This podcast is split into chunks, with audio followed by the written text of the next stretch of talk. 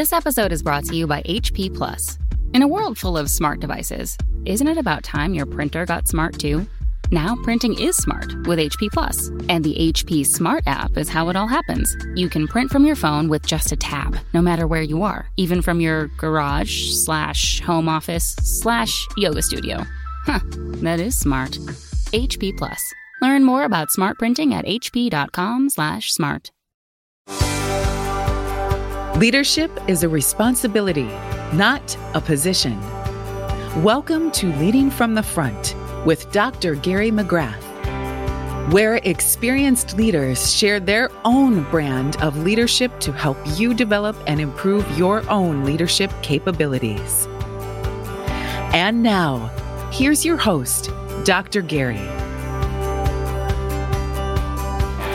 I am Dr. Gary, making good bosses into great leaders with compassionate accountability. Here again for our podcast, Leading from the Front.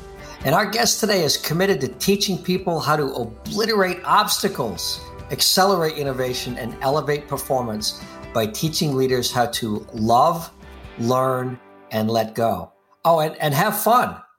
A retired U.S. Army officer with 20 years of service has taught at several universities, including the Ohio State University. He's the author of two best selling books and many, many articles on leadership. Please welcome the president of Leader Leadersights Incorporated, David Veech. How you doing, David? I am great, Gary. Thank you for having me on. It's a real treat. Looking forward to it. When I look at all that you've written and the things that you've done, I think that we can have quite a conversation today about leadership. Before we do that, though, give me a little bit about your background and uh, talk about some of your experiences as a leader. Well, you hit the good parts, right? Uh, I spent 20 years in the Army. Uh, I was commissioned out of uh, Western Kentucky University in 1981 as an infantry officer. I commanded troops in Germany. Uh, came back from that, taught ROTC for a few years, and after that, got selected for the Acquisition Corps. They sent me off to grad school at Clemson University. Go Tigers! I did that through the end of my career. Actually, I, I was a contracting officer buying missile systems at uh, Huntsville, Alabama.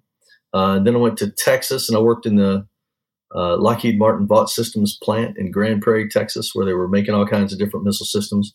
And then uh, I got a chance to teach, and so they assigned me to Wright Patterson, and I taught in the Air Force Institute of Technology and the Defense Acquisition University for my last assignment. So when I was teaching ROTC, I got a taste of it. And I said, man, I love this teaching stuff. It, this huh? is great.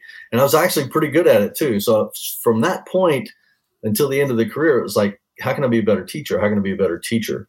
Yeah. Uh, when I got to Wright Patterson, they sent me off to the uh, Air Force has an academic instructor course that is um, three solid weeks long down in Montgomery, Alabama. And that was one of the best courses I've ever been on. And uh, I've been trying to improve this craft of teaching ever since. It's a fun thing to do. Our paths didn't cross, but I was at Huntsville, Alabama, uh, at Officer Basic in 1970s,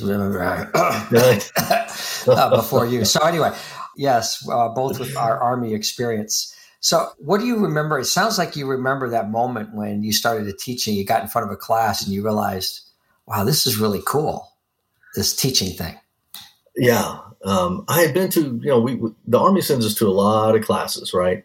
Uh, so I've been through a lot of mind numbing, eye rolling kinds of classes. And I would always find myself saying, you know, I could do so much better than this guy. I could do so much better than this person. Um, and so when I got to, uh, when I got to Stetson to teach ROTC, it was like, all right, put up or shut up, right? Uh, and so, um, but I found that uh, um, I was able to engage with the students, and this was a very small, really liberal kind of university. I was able to connect with these these kids who were both on scholarship and non-scholarship cadets and I got a chance to teach a couple of special courses that were open to the university. I found I was able to build that rapport. I found I was able to communicate effectively and that they challenged me to continue to learn myself. Um, and I said, I got to keep doing this. So enjoyed that. So I always say, if you really want to learn something, teach it. That is the only way to really understand something. Uh, I mean, when uh, my first commercial teaching job was, uh, about six months before I retired uh, from the Army, I, I, built a partnership with the University of Kentucky, who had a partnership with Toyota. Uh, they called me, asked me to teach a three day program uh, that was part of their lean certification program. So I, I, got to go and teach operations management to a bunch of folks who'd been working in this factory at, at Harley Davidson in York, Pennsylvania for 20, 30 years, you know, and nothing increases that pucker factor like trying to teach a bunch of folks who are experts are already, it, right? Yeah. how to do things better. So it was, it really challenged me to come up with creative ways to connect.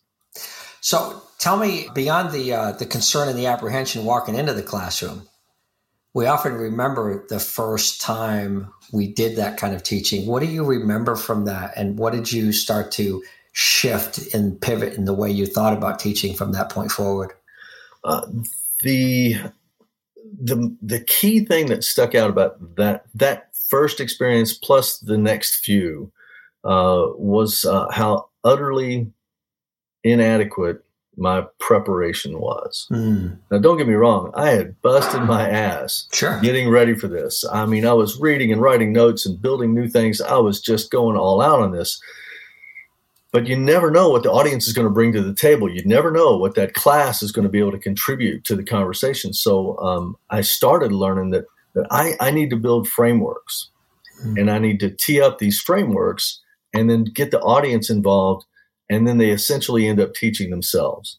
Yeah. And uh, when when that kind of interchange gets going, and you can kind of interject, "Hey, I've also discovered this. Have you guys seen this happen in your workplace?" uh, it just made it um, so much more vibrant, so much more effective. Yeah, I, I can remember the first management training I did. I wouldn't have wanted to been in that class. it's way too content heavy and not enough interactive uh, with, like you say, with the engagement of the students. Well, I learned with the cadets at uh, at Stetson. I learned with them that you got to bring toys to the classroom, and so now almost all of my workshops feature some kind of interactive simulation that's based on toys of some sort. My toy of choice is, is Lego bricks. So uh, I've got a lot of workshops that use Legos to really illustrate some key principles. And um, I take I take senior executives uh, through strategic alignment and strategic planning by playing with Legos and building a Lego airplane in the most complex simulation that most of them have ever seen because it really replicates the problems they have in real real life. That's such a great way to learn, and they they they learn by doing, they learn all of the bits and pieces of, of not just strategic planning, but it's about the interaction on the team. Right? It, it, really is. This ultimately, it's a, it's a team building kind of activity that teaches those interpersonal relationships, more effective ways to communicate, uh, and uh, the true difference between communicating, cooperating, and true collaborating. Mm-hmm. And if I can get people to that point where they collaborate, they consistently set records for this thing. So uh, collaboration is is critical for, and, and most folks have come to that realization, but they don't really understand that uh, when you come up with a solution by yourself and you share that with your team and they agree to do it, that's not collaboration. Right. That's cooperation. When you tee up the problem and get them involved in the solution, and it's their solution, not yours, you're going to get so much better results. So, well, as I always say, no involvement, no commitment. That's exactly right. Right. So let, let's talk about in, in, your history when you talk about leadership challenges and the challenges that you face and how that fits with the things that you do today, how that uh, has helped you as a to become a better leader, and maybe uh, you know the statutes of limitations may have passed. You could talk about some bad bosses that you might have had in the past and what you learned from them, and how you help people become better leaders. Well, let's focus on, on what I've learned from leaders in the past for a minute. As I reflect on the skills and abilities of the leaders that, that I've had, primarily in the Army up front, because since I got out of the Army, it's been much more of a, of a study kind of thing instead of an execution thing. The worst bosses that I had in the Army uh, were consistently the ones who were unable to make a decision when a decision needed to be made. Mm. Fortunately, um, that didn't happen very often because I had an awful lot of, of good bosses in the in the army. Um, the best boss I had, I hated working for him while I was working for him. I didn't realize that he was Hate's the a best strong boss. word, uh, David. I got it. That's but that's the God's honest truth, Gary. I swear. Until I figured out what he was doing, I hated working for him. So what did he Um, do? Well, um, he was the Brigade S three uh, in the Eighth Infantry Division, and I was his brigade training officer. So tell tell our guests who don't know the military what the S three stands for. S three is the operations officer. He is responsible for planning all the war plans and all the training plans to prepare us for those war plans. So we were Okay. responsible for that. I was a young captain, of course, and, and what I really wanted more than anything else was to be a company commander. You know, that's what young captains want to do. I didn't want to be on the staff, and uh, he let me know how important staff work was. Hmm. And because I was the brigade training officer, my re- primary responsibility was preparing the commander's training guidance for the year and for the quarter. And so that taught me an awful lot about having to go out and uh, understand what the needs of each one of the battalions was. Now, the brigades, you know, it was a big brigade, about, uh, can't even remember the numbers anymore. It seems like there were like 15,000 people, but we had four battalions. Each one was about 2,000 soldiers. Forward deployed, it was uh, high stakes. It was the height of the Cold War. Uh, Sure. the of, we were at the tip of the sword of freedom. My my defensive position as a uh, company commander was right in the middle of the Fulda Gap. so uh, I was certain to get run over by the Russian hordes. Uh, those are the days. Uh, Yeah, but this um, exciting times.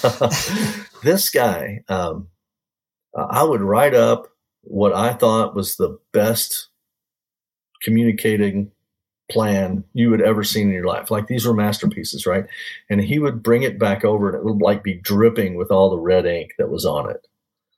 But instead of just, you know, throwing on my desk and saying, Hey, you screwed this one up, try it again. He would sit down with me and go through it line by line by line. And instead of just telling me what to write, he would say, go and talk to this person about this piece and go check on this and double check that. And I hated that more than just the red ink, right? Because it was like, you know, I'm all young and excited and ready to go. And this old guy's going to come in here and he's going to sit down and I got to get a lecture on all this crap. That just, but what he was doing was like refining my skills, you know, and it, it felt occasionally like, uh, you know, I'd get thrust in the fire, then I'd get pulled out of the fire and I'd get hammered on a little bit, and then I'd get dipped in the water, right? uh, and it was like, so that's why I hated him. It's just, why are you doing After this all, to me? you knew all the answers already. I know right? everything You know already. everything Damn it, I'm a young captain. I'm indestructible. I know everything. and uh, I didn't figure it out until um, the after about 15 iterations of creating this uh, annual training guidance. The brigade commander releases it, and he comes down. The brigade commander comes down to my office and tells me what a fantastic product I had produced for him. And I found out then that my boss, who had made me do all that work over and over and over, he didn't take credit for any of it Mm. never did so he set me up for this this wonderful relationship that i had with the um, brigade commander who was ultimately responsible for getting me the job that i really wanted that company command job. Uh, and uh, after that point you know i worked lots of long hours for him right? Mhm. uh, don't finish don't don't go home until you get this revision done. Okay. So lots of late nights lots of weekends things like that. And if i thought i was working hard before when i figured out what he was doing uh, i worked twice as hard. Because my job then was to make sure that he looked good. And that taught me that his approach was pure servant leadership okay? He never told me he loved me. He never gave me a hug. He never really patted me on the back, but he did expect a high level of performance from me, and he coached me to achieve that high level of performance. Never abandoned me, pro- provided the support and the encouragement that I need, corrected the behavior along the way, and I will I will just be forever in in his debt. Um, it was it was a a wonderful experience after I was able to reflect Mm. on what happened. I didn't even know to call him a servant leader. And realized all the steps that he took that were absolutely consistent with what you need to be as a leader, up to and including not giving hugs in the army. Let's let's make sure exactly we're clear right. about that. No hugs in the army. So, you know, when I think about it, you, you're given a task, you're setting a goal, you're given the opportunity to try to complete the work for that goal, and then based on your competency level, was coached from the from that point forward all the way through in order to be able to yes. get out the great product and given all the credit for it. Yes. Sounds like a formula for uh, great leadership to me. it is. And it's like the core of, of everything I teach now. And it involves the amount of time that he spent with me. But I wasn't the only guy working for him. He did the same thing with all of us. And every one of us turned out to be one, much better officers, much better people um, because of the time he invested in us. And we were, it was not like we weren't under time pressure for things. He could have sat in his office and cranked out a lot of this stuff way faster than any of us could have done it. And it would have been just as good, if not better. But instead, he understood that his primary responsibility was not getting that work done. His primary responsibility was developing us. And that yeah. changes the attitude for everyone.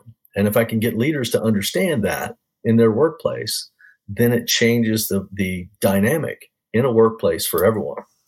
So talk a little about how you do that now with that learning and that and, and the things that you've learned about training and education over the time, uh, what you've learned from that role model and tried to do that yourself. How do you bring that to leaders today?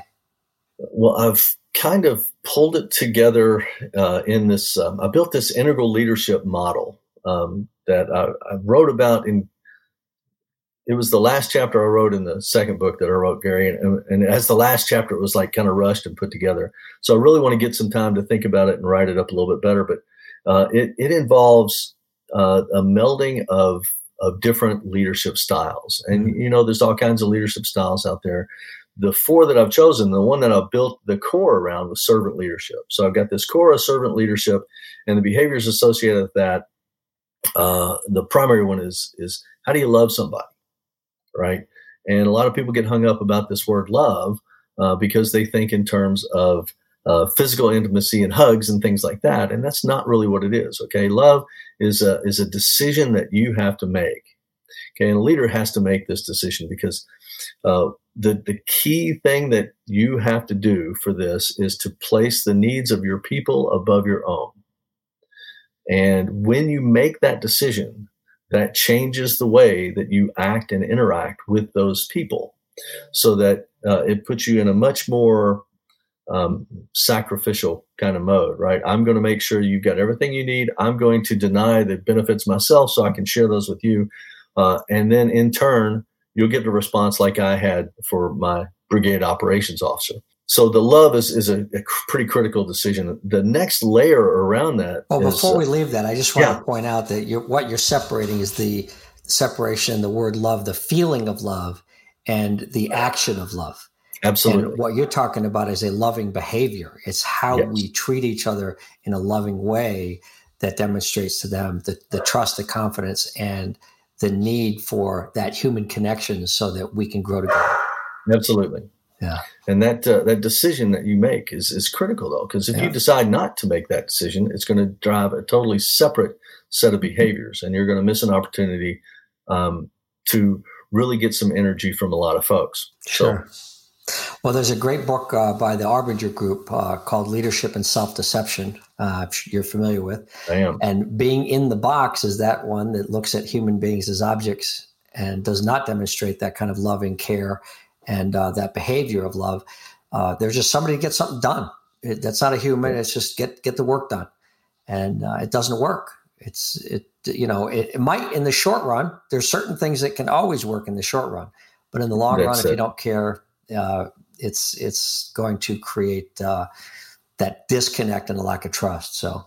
Well, yeah. if you if you have a lot of people who are looking for other jobs, then you got to look at your own behavior you got to look at what you're doing, right? And so we spend a lot of time with leader development in, in self awareness and how do you how do you really see uh, what people are saying? Because everybody thinks, hey, I'm doing great. You know, yeah, we need some leadership development, but it's for all those other guys. Well, not really. right? Yeah, you want to find out how great you are? Ask your followers. Exactly. Yeah. so, um, built around this core of servant leadership um, is another layer that I've uh, kind of pulled from Jim Collins's book Good to Great, uh, where he talks about level five leadership. And the thing that, that stood out for me for level five leadership, there, there are three key things that he talks about. One is great personal humility, mm-hmm. and the other is uh, an iron will, So when they, it takes a long time to make a decision, but by God, when they make the decision, that is the decision. They're going to support it. They're going to make it work. Uh, but the third thing is this relentless focus on succession. And the only thing that really makes succession planning work is is that personal connection between leaders and led, and the understanding that the leader's job is to develop people to take their job. Mm-hmm. And if leaders have any kind of sense of of fear or control or need for this control, they tend not to teach people the things they need to do so that they can step into their next role. So we got to break through that. And so the, the, the key learning behavior, like, like love was with servant leadership, the key learning behavior for level five leadership is learning. So we got love, we got learn.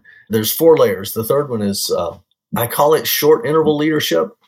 Uh, and that term was actually used in a book called Office Kaizen uh, that I read a little while ago. It was the first version of Office Kaizen. Um, but but what I see it as, uh, you have to, as a leader, create a system that allows you to retain a sense of control that you need for your own well-being. Mm-hmm. Uh, as a human, we got to feel like we're in control of certain things, while also letting go and letting your people do the things that they need to do to succeed. Um, typically, if a leader tries to do it all himself or herself or their self, whatever our pronoun is going to be these days, then they do it poorly or they lose an opportunity to develop somebody. So, if we can get leaders to let go, uh, we can make much quicker progress toward lots of things, especially if the leader understands that letting go does not mean abandoning. So the critical thing about letting go is you're going to continue to follow up a lot. And so when we're here remote, like we are right now under COVID 19, uh, that means we're going to have lots and lots of phone calls, lots and lots of FaceTime, and a lot of people on the receiving end of that kind of attention uh, get the distinct feeling that uh, the leader is being a micromanager. And the temptation for the manager is to get in there and make decisions for people whenever they have problems or uh, say, stand aside, let me fix this while I'm here, kind of thing. And that is micromanaging. The purpose of short interval leadership is to understand the status, go and see, go and talk to people, and ask what problems they're experiencing and how you may be able to help them solve that problem. Not, okay, I'll solve that problem for you, I'll fix it, just do this avoid the temptation to do that. a lot of leaders are very good at that. Uh, make the decision, just do this. Well, I think they crossed the line. Like yeah. you say, I think they crossed the line when they start telling people how to get the work done, not setting the goal, clarifying the expectations on what the outcomes need to be, and just letting them go and run with it. Now, the exception of that, of course, is somebody who's incompetent. They that's new. They have to be trained. They have to be taught.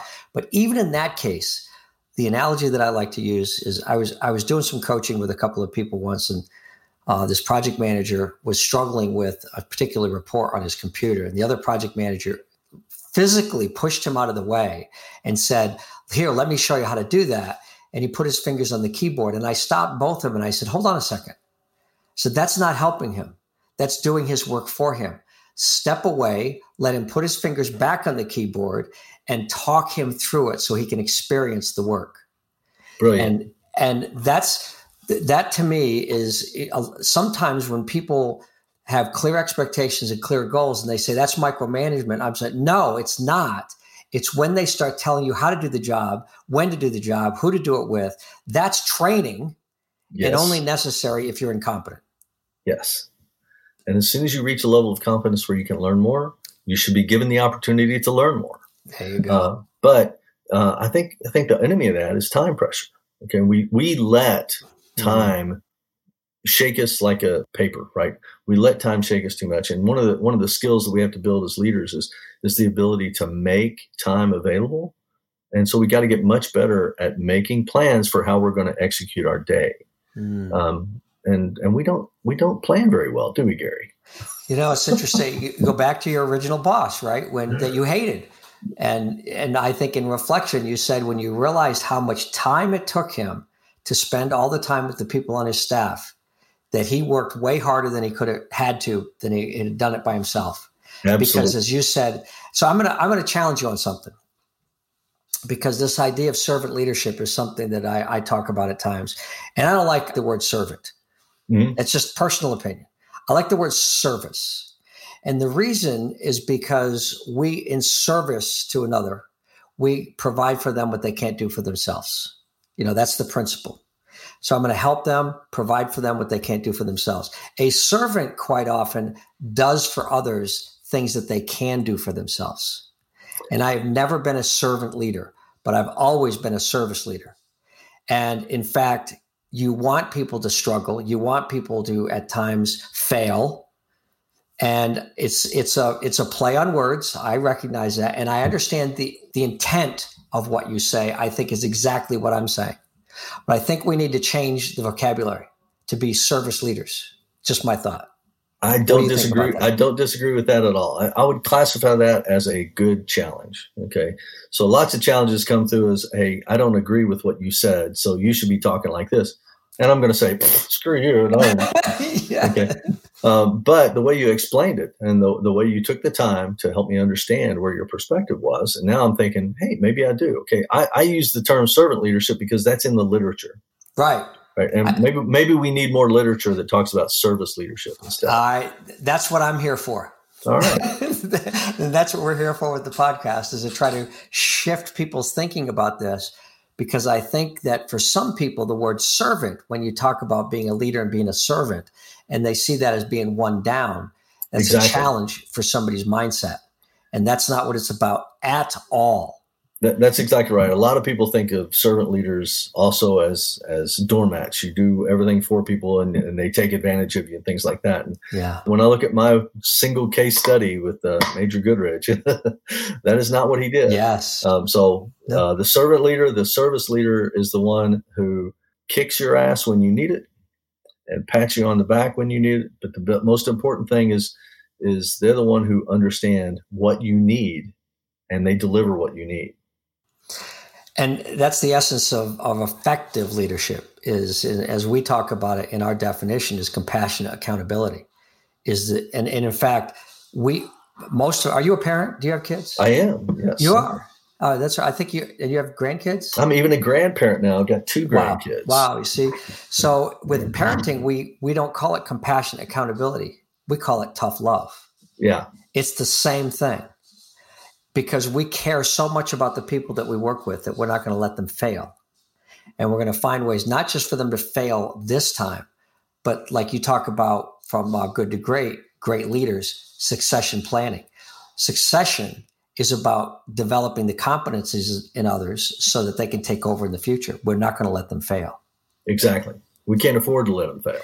And it, that's the that's the most challenging thing is to in each situation to apportion compassion and accountability in a way that's effective. And that's the challenge of leadership. Well, that's also a huge part of uh, of self efficacy. Okay, and that's that's kind of my my little secret sauce, my little niche is is I I try to teach leaders how to build self efficacy in their workforce. Now, self efficacy is a is a type of confidence that is related to the tasks we're asking people to do. So it's mm. much more specific than something like self esteem or self confidence or self worth. It's very, very task oriented. That's why I kind of latched onto mm. it. And there are particular things that leaders can do that build this confidence. And what all these studies in self efficacy show uh, are that uh, people with higher self efficacy are more likely to improve their own workspace on their own without any direction than those with low self-efficacy. And, and if we not if we don't have people improving their own workspace, then we're not making the progress we need to make. Mm. Another thing that they do uh, is they are much more willing to try new things than people with low self-efficacy. And if we don't have people trying new things, we're never going to innovate. So this is where when you mentioned obliterate obstacles, accelerate innovation, this is the key to accelerating innovation is building that self efficacy and then turning these people loose so that they can try all these new things. Then the third key thing for self efficacy, this is probably the most important piece, Gary, is when they are trying those new things, if they fail at trying the new things, instead of throwing their hands up and saying, Well, hey, I tried your thing, didn't work, I told you it was a bad idea.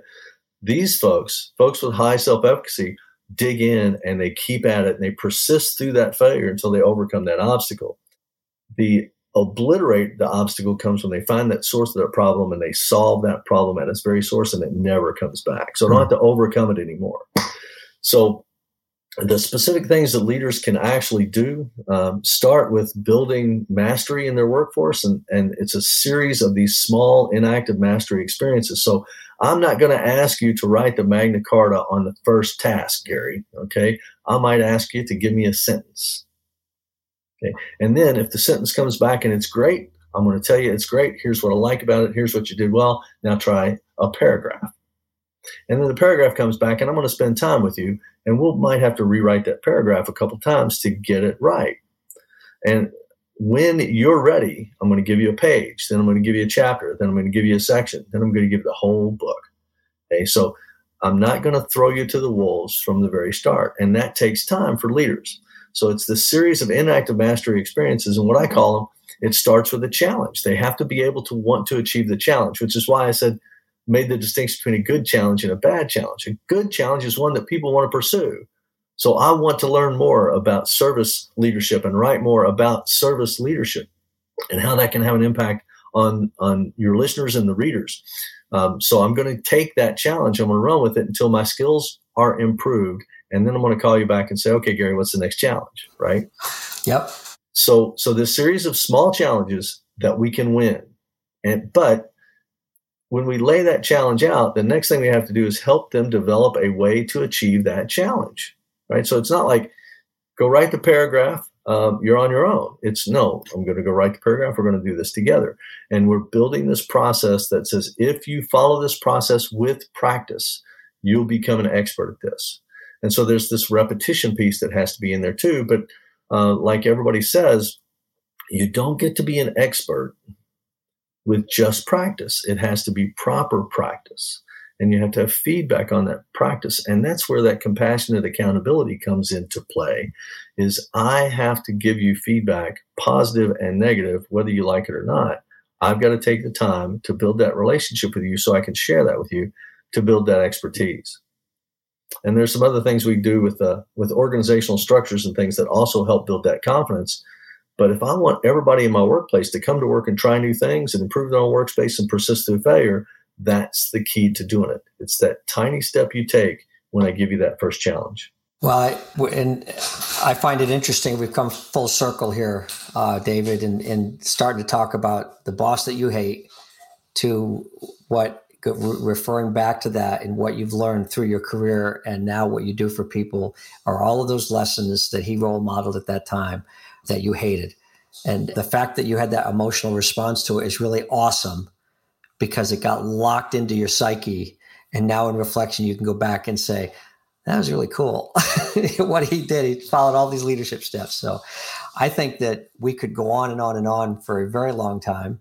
And uh, as we get to know each other better, I, I look forward to um, sharing more podcasts with my newest friend, uh, David Veech, uh, a fellow Army veteran, Ooh. and uh, look forward to uh, having uh, so many more conversations on service leadership. I've got some stories on indecisiveness and how, how important that stuff is, and uh, just the fact that the number one skill of a leader is to be a coach, and really, a coach is a is a teacher, and that's where you started. Absolutely. Yeah. Uh, David, thank you so much uh, for being on the show and uh, sharing some really great insights into leadership in your your career. And uh, I, I, think that I can honestly say that I want to have you back on this uh, podcast again, if you would be willing. I would be delighted, Gary. Thanks a lot. I've really enjoyed this. Well, thanks. We have that on recording that he said he, he said yes. I, I love that. So we'll hold you accountable to it. I am Dr. Gary, making good bosses into great leaders with compassionate accountability. And this is Leading from the Front. Thank you. Thanks for being with us on Leading from the Front with Dr. Gary McGrath. Remember to subscribe to this podcast on Apple or wherever you get your podcasts. For more information about the work Dr. Gary is doing, visit statarius.com. S T A T A R I U S.com. Music for Leading from the Front is provided by Peter Katz. For more of his music, visit peterkatz.com. This podcast is a part of the C Suite Radio Network. For more top business podcasts, visit c-suiteradio.com.